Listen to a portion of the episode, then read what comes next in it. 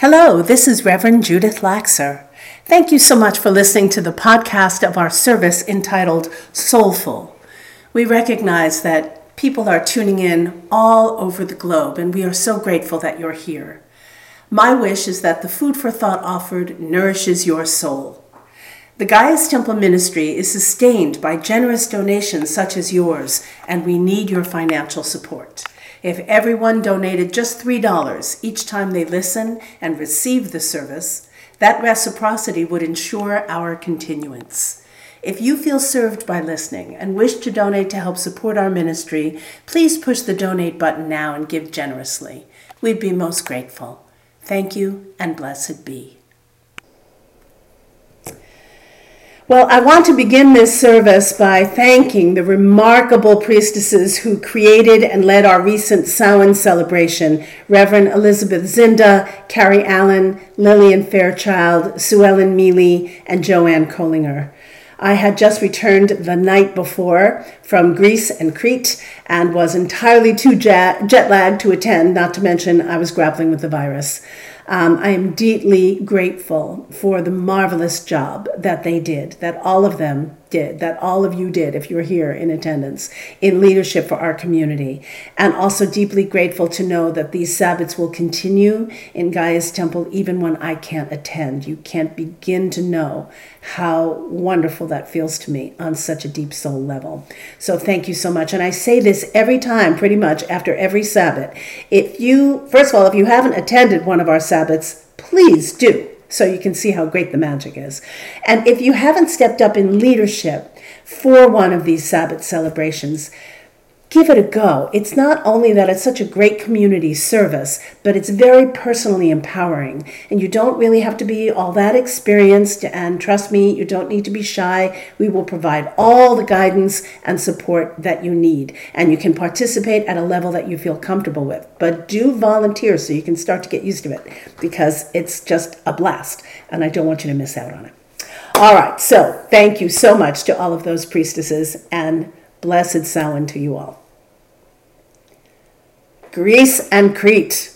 Oh my goddess, what a magnificent time I had on this pilgrimage. And what spurred this on actually 3 years ago that the pandemic kept, you know, putting off was the International Convocation of Priestesses, uh, which was the vision of Anique Radiant Heart, who is the high priestess of the global goddess um, temple in Australia.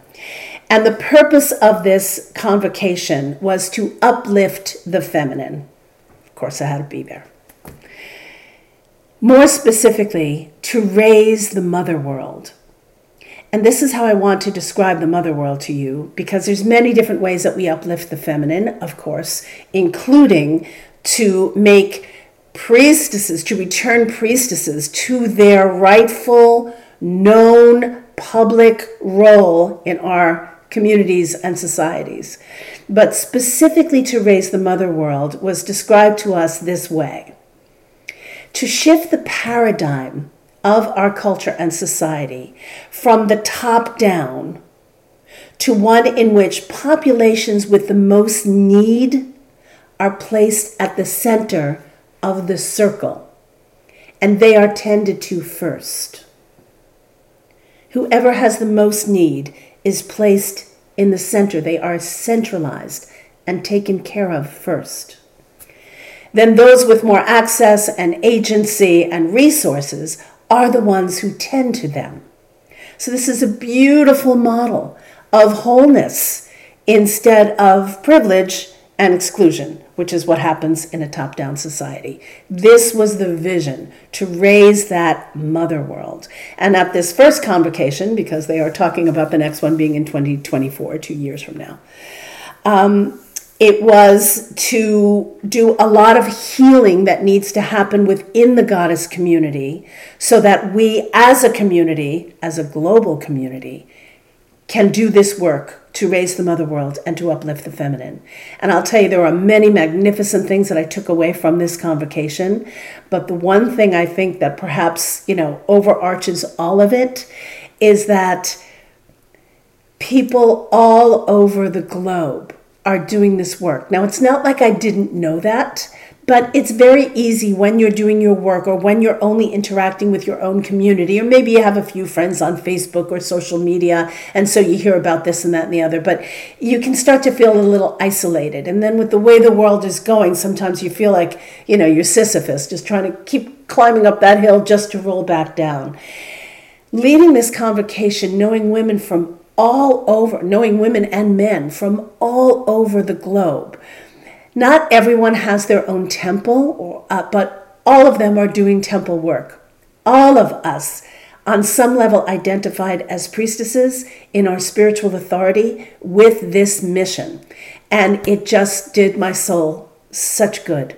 Uh, just so wonderful to know that we're not alone in this. So when you feel that despair, don't despair. We hear about what's awful. We don't always hear about what's wonderful. But I want to tell you about what's wonderful here today with some of the stuff that took place over there. So there were five other women that accompanied me representing Gaia's Temple at this convocation Reverend Karina Frenzel, Pamela Gerke, Colleen Colress, Brandon Miller, and Jennifer White. And uh, we invoked the element of water at the opening ceremony. We released it at the closing ceremony, as well as offering a healing water blessing with ancient water uh, to everyone on the beach at Malia on Crete, or Malia at Crete, which is a, an ancient uh, sacred site. Uh, and it was very, very lovely. Of course, it was very powerful. And I want to talk just a little bit about that ancient water. Uh, one of the women who originally uh, uh, Julianne Kollinger, who was one of our priestesses for Samhain, she was originally going to be accompanying us. Of course, the date changed as the convocation got postponed because of COVID, and then the ultimate date was not one that she could attend. But she is marine biologist, and in one of her excursions, brought back what's called ancient water, which is they go out, and they went out into the Pacific on a ship and took up a sample from five miles down into the Pacific Ocean five miles down. And they pulled up water that hasn't been touched or affected by anything on the surface of the planet in at least 2,000 years. And they called it ancient water. So they bring up this sample because they're looking for all kinds of things, you know, salinity and pollution and microbes or whatever else they're looking for. And when they got enough samples, there was still some left over. And Julianne said, What are you going to do with that water? And they said, Oh, we're just going to, you know, toss it over the side. And she said, Ooh, I think I know somebody who would want that water. And so she took it and she gifted some to me, and we brought it with us. And that's the water that we use to do this healing blessing. And it was just so powerful and so magnificent. Um, really quick, a little quicker than we thought. We thought we had more time. She gave us more time to do this blessing, so we had to kind of truncate it at the last moment, but I don't think it was any less powerful because of that. So that was our role as priestesses, but then we participated in everything else that was offered, and there were contributions from so many different people from different countries and different traditions. It was just gorgeous. So, the next thing that I want to talk about is the men at the convocation. There were six gorgeous men at this convocation, including one who was founded the goddess temple of Greece. Of Greece, how how beautiful and wonderful is that? That this wonderful man founded a temple for the goddess. I mean, this is the kind of stuff that just like makes me go, oh, I think we're going to be all right, you know. Each day there were different workshops and different sessions, and on one of them was a blood mysteries ritual. I can't tell you the details of this ritual, of course, but I can tell you that the name of it was Reclaiming the Eucharist. And at some point in the ritual, we processed outside of the temple space out into nature to complete a ritual gesture. And when I walked out of the temple, the six men were standing facing outward, standing guard. They were standing sentinel. They were protecting us. And I walked out and I saw them and just started to cry because the idea and the reality that there were men who were protecting our sacred rights was just so magnificent and beautiful to behold, and the kind of thing you hear about, but you don't always see.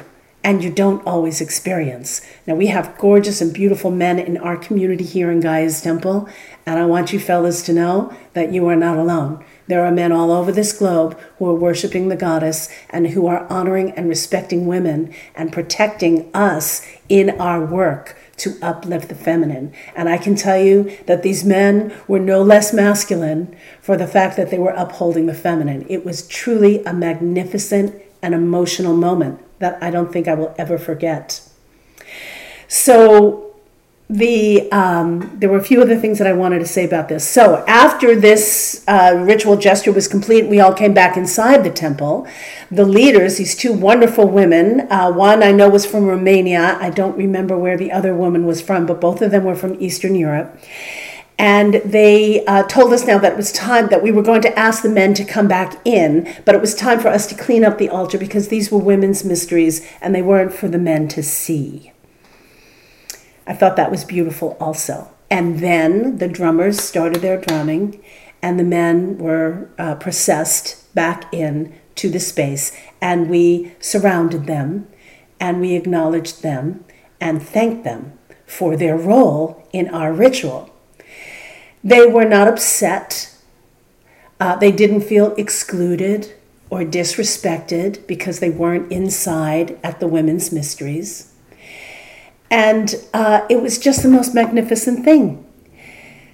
Later on, or some other time, not too long after, Anique shared with the Greater Circle about something that she noticed and witnessed when she was with the High Priestess of Avalon, Kathy Jones, and her husband Mike in Glastonbury, in Avalon. And she noticed that when Kathy Jones was in her work, her husband was always standing just a little bit behind her, like all the rest of the time, they were side by side in social situations. But when Kathy stepped up as high priestess in her work, her husband was always standing a little bit behind her. And Anique remarked about that. And she went up to Mike and said, You know, I noticed this and I, I just wonder about it.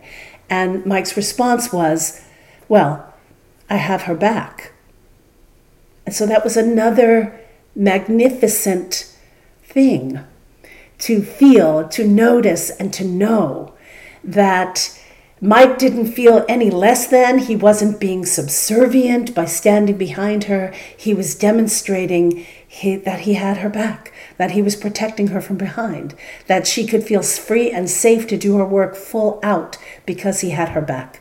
This was just such a magnificent thing. And this was a deeply healing thing for me, and I'm sure for many of the people there, to know that the men who so respect and support the raising of the mother world, who so respect women's mysteries, that they don't for a moment seek or need to be included in them. There are indeed, just as women don't expect to be included in men's mysteries there are indeed times for women and men to experience spiritual aspects uh, related to their gender in spaces comprised of only their gender. And I think that that's very healthy. I also think that it makes the coming together again very, very powerful, as was demonstrated by all of us dancing and celebrating uh, these wonderful men and the beautiful mysteries uh, at the end of that ritual. This was a demonstration of love it was a demonstration of nothing less than love. Powerful, beautiful, healing love. So, Mari, let's hear love song now.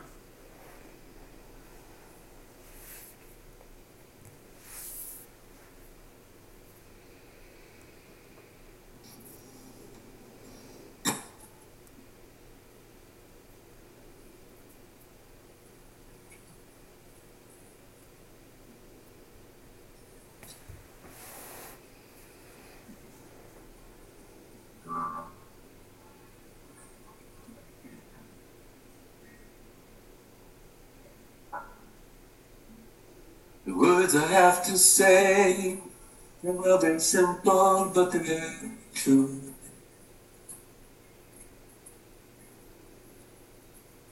Until you give your love, there's nothing more we can do.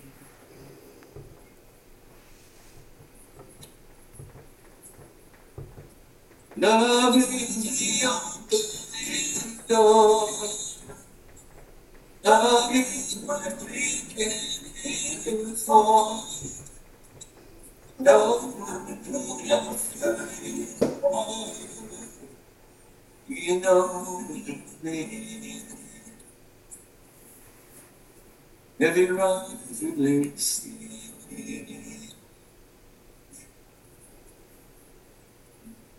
Say it's very hard to leave behind the life we knew.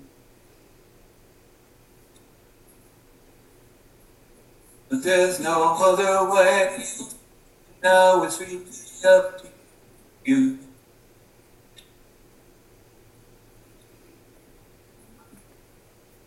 Love is the key we must turn.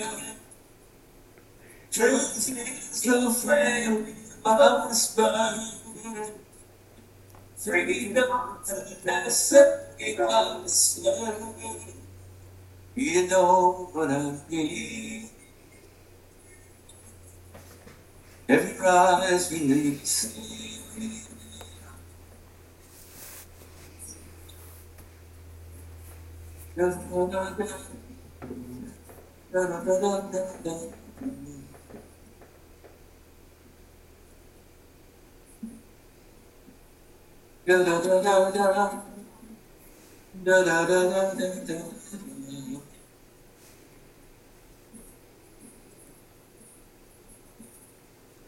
Love is the opening door. Love is what we can give. No one could offer you know what I mean. Do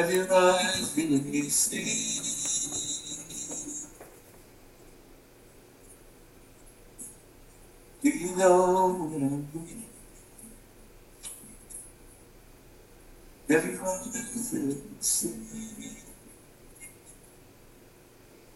You know what I mean? Have your eyes really see?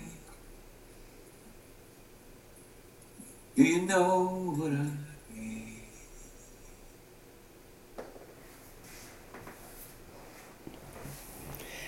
That was Dennis Griffiths singing Elton John's song. Thank you, Dennis. So beautiful. So beautiful. So, you know, my experience at this pilgrimage can only be described in one word, and that is soulful, and hence the name of this service. From the moment I met my cohort at SeaTac Airport before we took off, and everything that happened, including missing my connecting flight from London to Athens due to security lines, every part of it deeply affected my soul.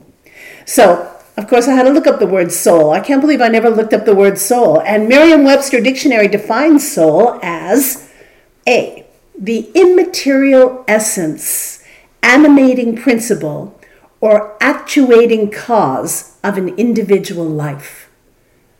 Wow, I love that. The immaterial essence. I think that's just a magnificent description.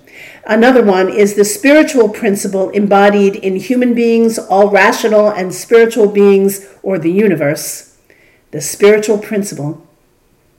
Another is the moral and emotional nature of human beings, the quality that arouses emotion and sentiment. So I love how uh, something immaterial can be animating and actualizing, actuating what causes a life, what actuates a life. That's where faith comes in, right? Believing in the immaterial. We can't touch it, we can't hold it, we can't put our finger on it, and yet we know that it is absolutely true and present and real. I love the definition also the quality that arouses emotion and sentiment. This one in particular is true for me about this experience. It was deeply emotional. I pretty much cried my way through the whole thing. and uh, it created strong sentiments in me. Everything from sharing the experience with my cohort sisters and meeting all these magnificent women there at the convocation, these women and men, and also the work that was done there, which is where I want to go next. The magical and healing energy gathered was created with deep and specific focus on repairing relationship and sister wounds within the goddess community. And the purpose of this is so that we can heal and become a, unified, a unified uh, force to raise the mother world. If we're wounded and not in right relationship with each other, it's not going to happen, or it's not going to happen easily, that's for sure. So one of the one of my colleagues there is a wonderful priestess named Yeshe Matthews, and I had met her a couple of years ago, but got to know her a lot more on this trip. Uh, she is the founding priestess of the Goddess Temple of Mount Shasta in California, and she wrote the following about this work done at um, in her newsletter. And it was so articulate and well stated that, that I sought and received permission from her to read it and share it with you now. And so this is what Yeshe says about the healing that took place there. She says, low vibrational energies between women can manifest as the behaviors of jealousy, gossip, rejection of women's earned elderhood and leadership, ageism, social media popularity contests, financial competition, relationship dysfunction, failure to credit sources and or plagiarism, and disregard for the impact that one's actions might have on other women. Wow, that's one power packed sentence right there. Instead of propagating these kinds of behaviors, attendees of this convocation committed to each becoming aware of, analyze, and change at least one thing we are doing that resonates within that lower vibrational field. We really looked into our souls to see the places where we have intentionally and unintentionally represented these behaviors, and we invite others to do the same. She says it's easy to see these problems outside of ourselves, and it's much harder to look into the black mirror of shadow work and admit that you have been part of the problem as a global goddess community, we certainly have our work cut out for us, disentangling the knotted threads that bind us to unhelpful patterns. At the same time, we have so much support when we can be in the light of honesty and non judgment around our missteps and failures. It feels really good to cleanse the soul by admitting, I'm human. I've messed up before and I'll probably mess up again.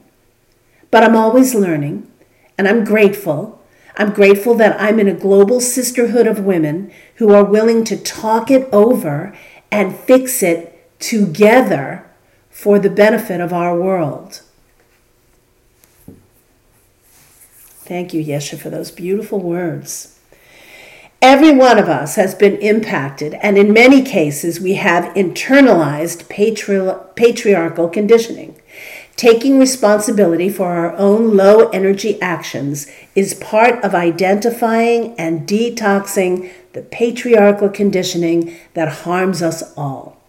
A lot of that conditioning is the result of our fear of being persecuted as women, as politically vulnerable persons, as mothers elders, and as witches.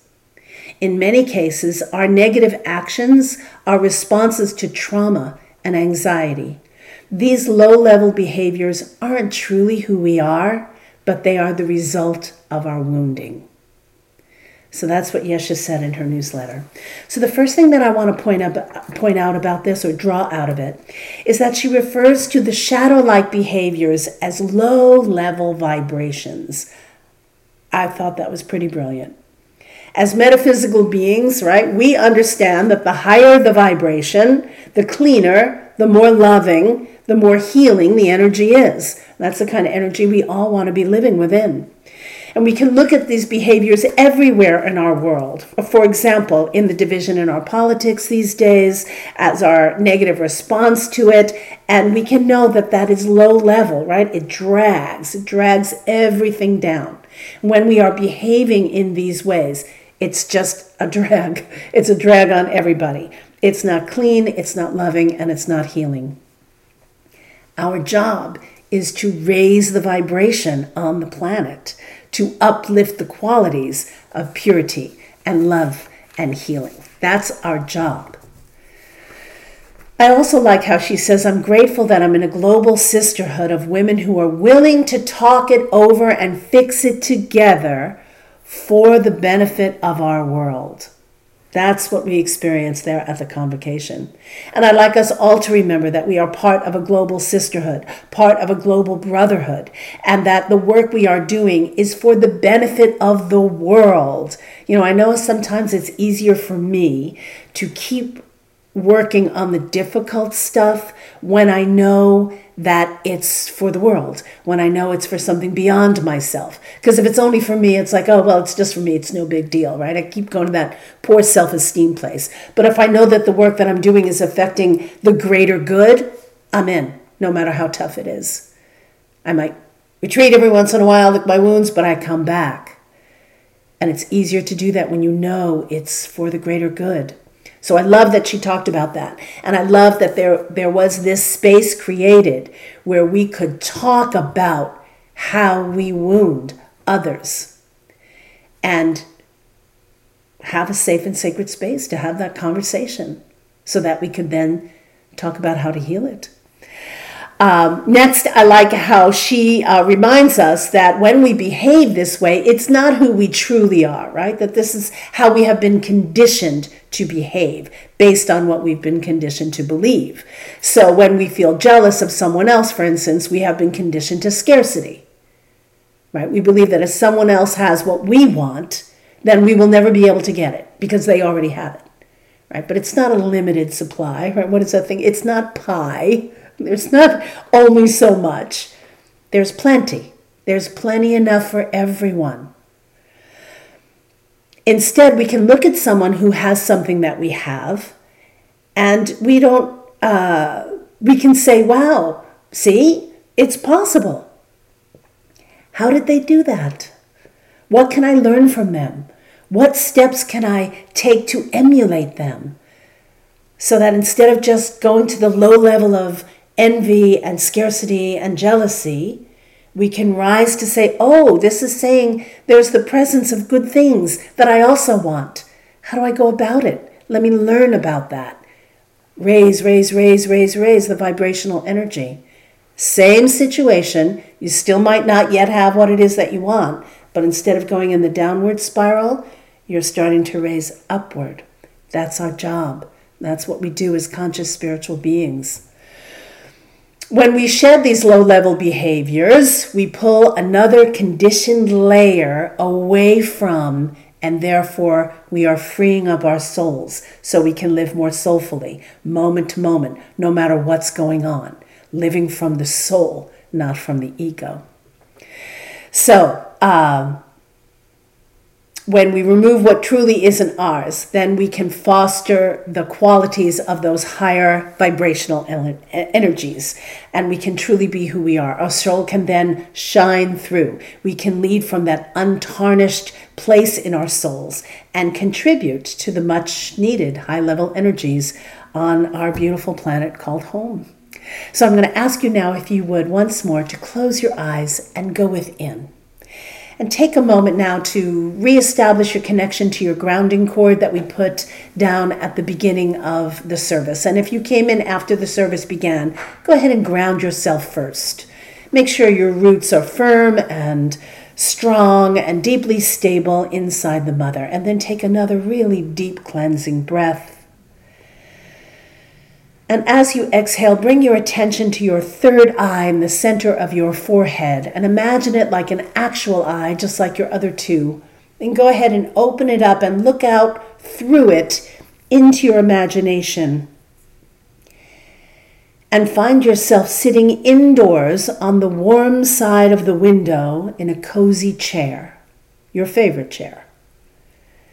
And perhaps you have a hot cup of tea with you, or a blanket over your knees, or maybe your kitty or your puppy is on your lap. You feel warm and safe and comfortable looking out on a late autumn afternoon just as the light is beginning to diminish. Shadows are beginning to crawl across the landscape. And it brings to mind the shadowy places in your own deep psyche. And so, in the safety of this place, you can find it more easy to think about these shadowy places within yourself without blame or shame or negative judgment. You don't feel the need to chastise yourself for being human and therefore inherently flawed. All humans are inherently flawed, and you are human too. It's okay. Now let your eyes rest on one of the shadows that you see outside the window. And as you do, it brings to mind a low level behavior that you have engaged in in the past. It could be a one time event that when you look back at it, you, you wish you hadn't behaved that way. But it could also be something that's kind of ongoing, like a way of being, a way of thinking or feeling that brings you to low level behavior again and again and again. You know, maybe it was a time you were jealous of someone else's success. Or maybe it was a time when you tried to control those around you, limiting their power. Or maybe it was a time when you competed for attention. Or maybe you became defensive. Or maybe your anxiety caused you to behave like a child instead of the adult that you are. Some behavior that you would deem part of low level vibration that drags the energy down, that doesn't help a situation, and that comes from the ego's desire to feel powerful rather than the soul's desire to be empowered through sharing power. So perhaps you find one that's common for you and there may be many examples of this in your human life, your very human life, but just bring one to mind right now.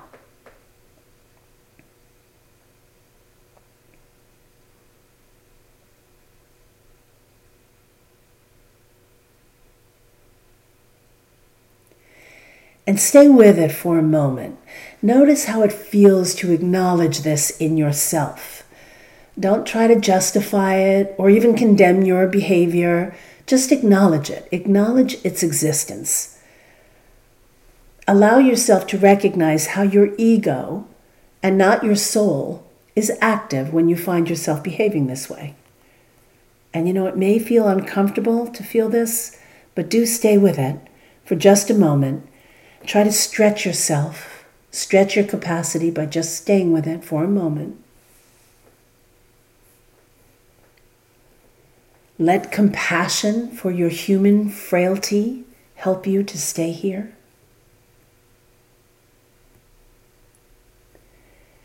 And as you do, see if you can determine why this behavior happens. If you're jealous, what are you jealous of? If you're competitive, what is it that you want to win? That sort of thing. Source it. What gives rise to this behavior? It's not random, it happens for a reason. What is that reason?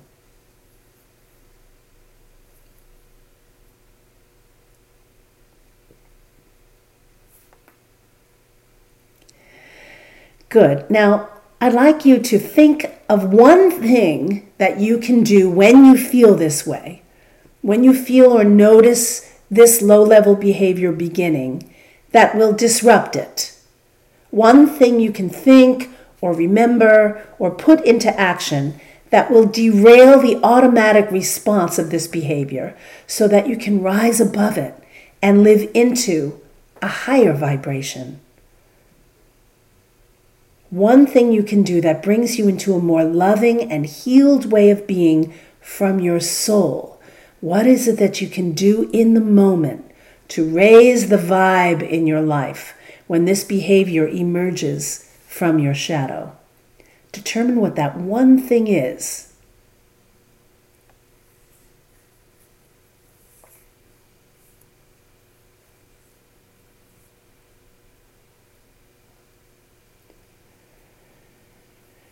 Good, and it can be a very simple thing, just a little reminder, a little interruption, a little disruption. It's good to know that becoming aware of this behavior and all its mechanisms that give you enough time to make a conscious change in how you behave. So you can feel better about your vibration. The vibration that you're contributing to the world, so that you can free up and live from your soul.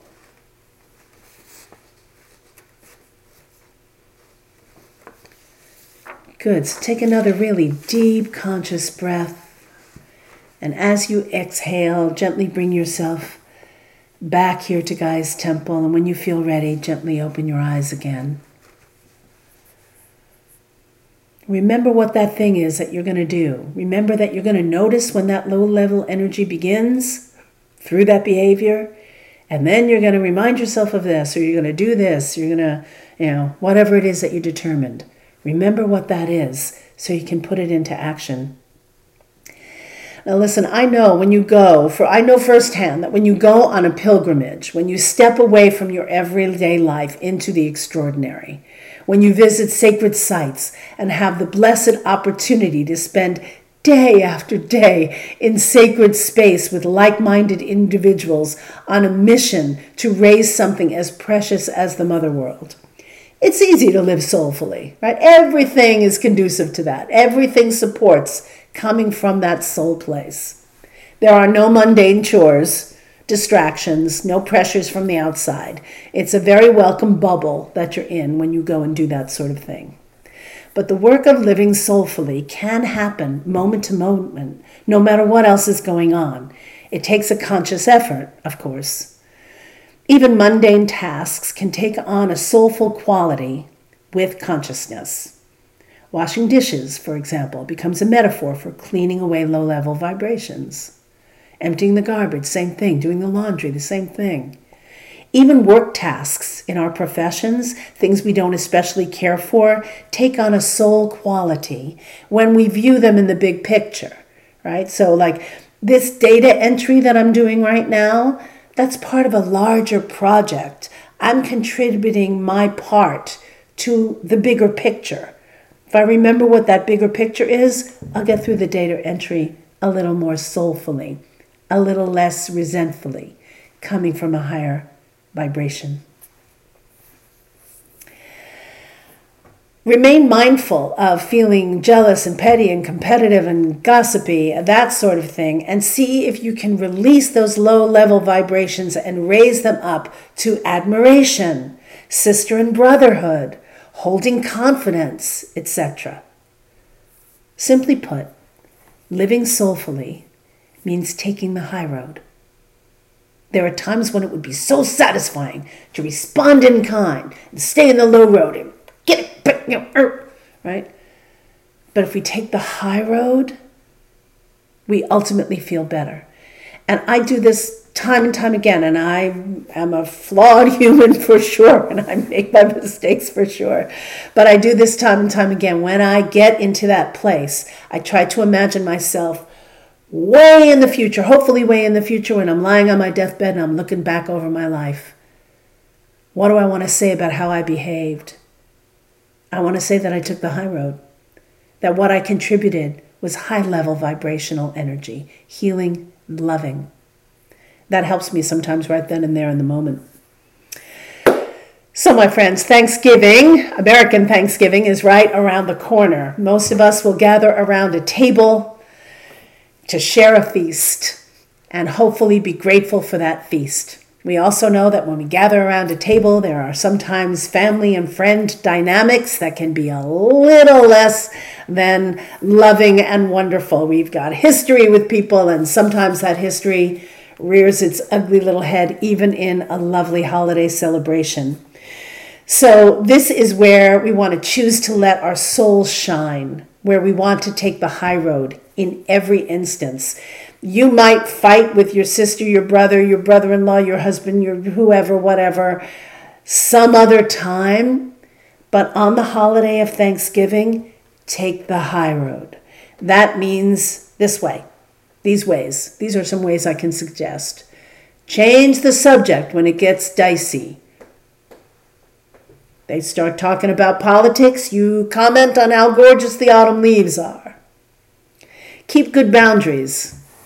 No, thank you.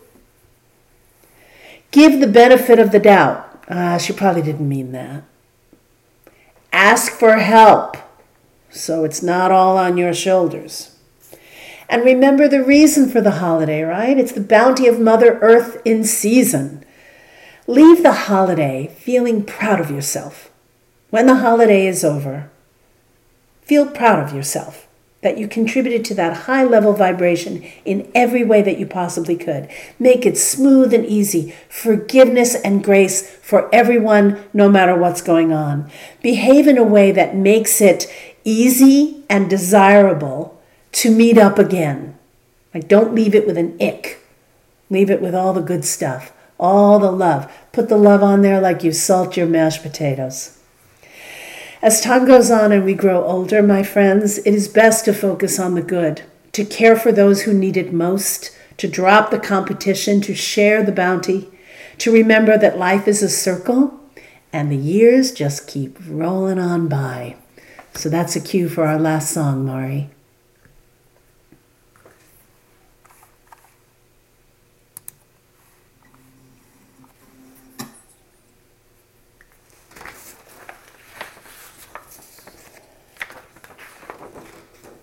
All my life's circle, sunrise and sundown. Oh, through the night time, to the daybreak, down. All my life's circle, but I can't tell you why. Seasons spinning around again, years keep pulling by.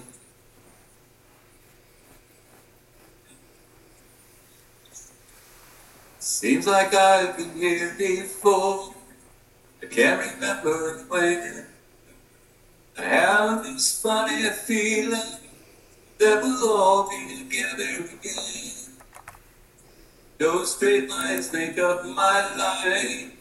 All my roads have bends. There's no perfect beginning.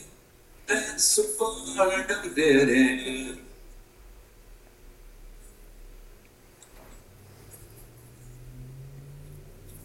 I found you a thousand times. Yes, you've done the same. Memories each other. It's just like a children's game. As I find you here again, the thought runs through my mind. Our love is like a circle. Let's go round one more time.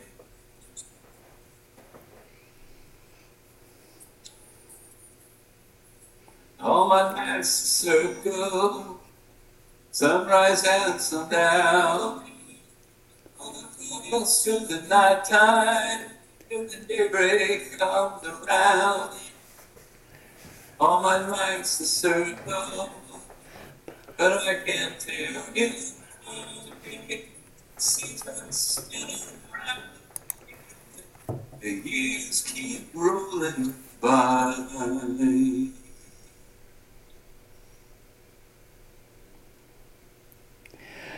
I just love that old folk song. Thank you so much, Dennis Griffiths, for singing uh, Harry Chapin's song, Circle Song. So, my friends, well, my friends, may the circle of your life encompass all uh, those that you love and that you can well care for and that you care for them soulfully. May every moment of your life be experienced from the highest level vibration that you can muster. And may that mustering bring you energy and vitality to spare. In this way, may your soulful living be easily sustainable and contribute to the highest good. May you receive the nourishment from Mother Earth's bounty, and may it nourish you deeply, body, mind, and soul. May your blessings be too many to count. Not only on the day we have designated to count our blessings, but throughout all your days. Know that I count you among my blessings. Happy Thanksgiving and blessed be.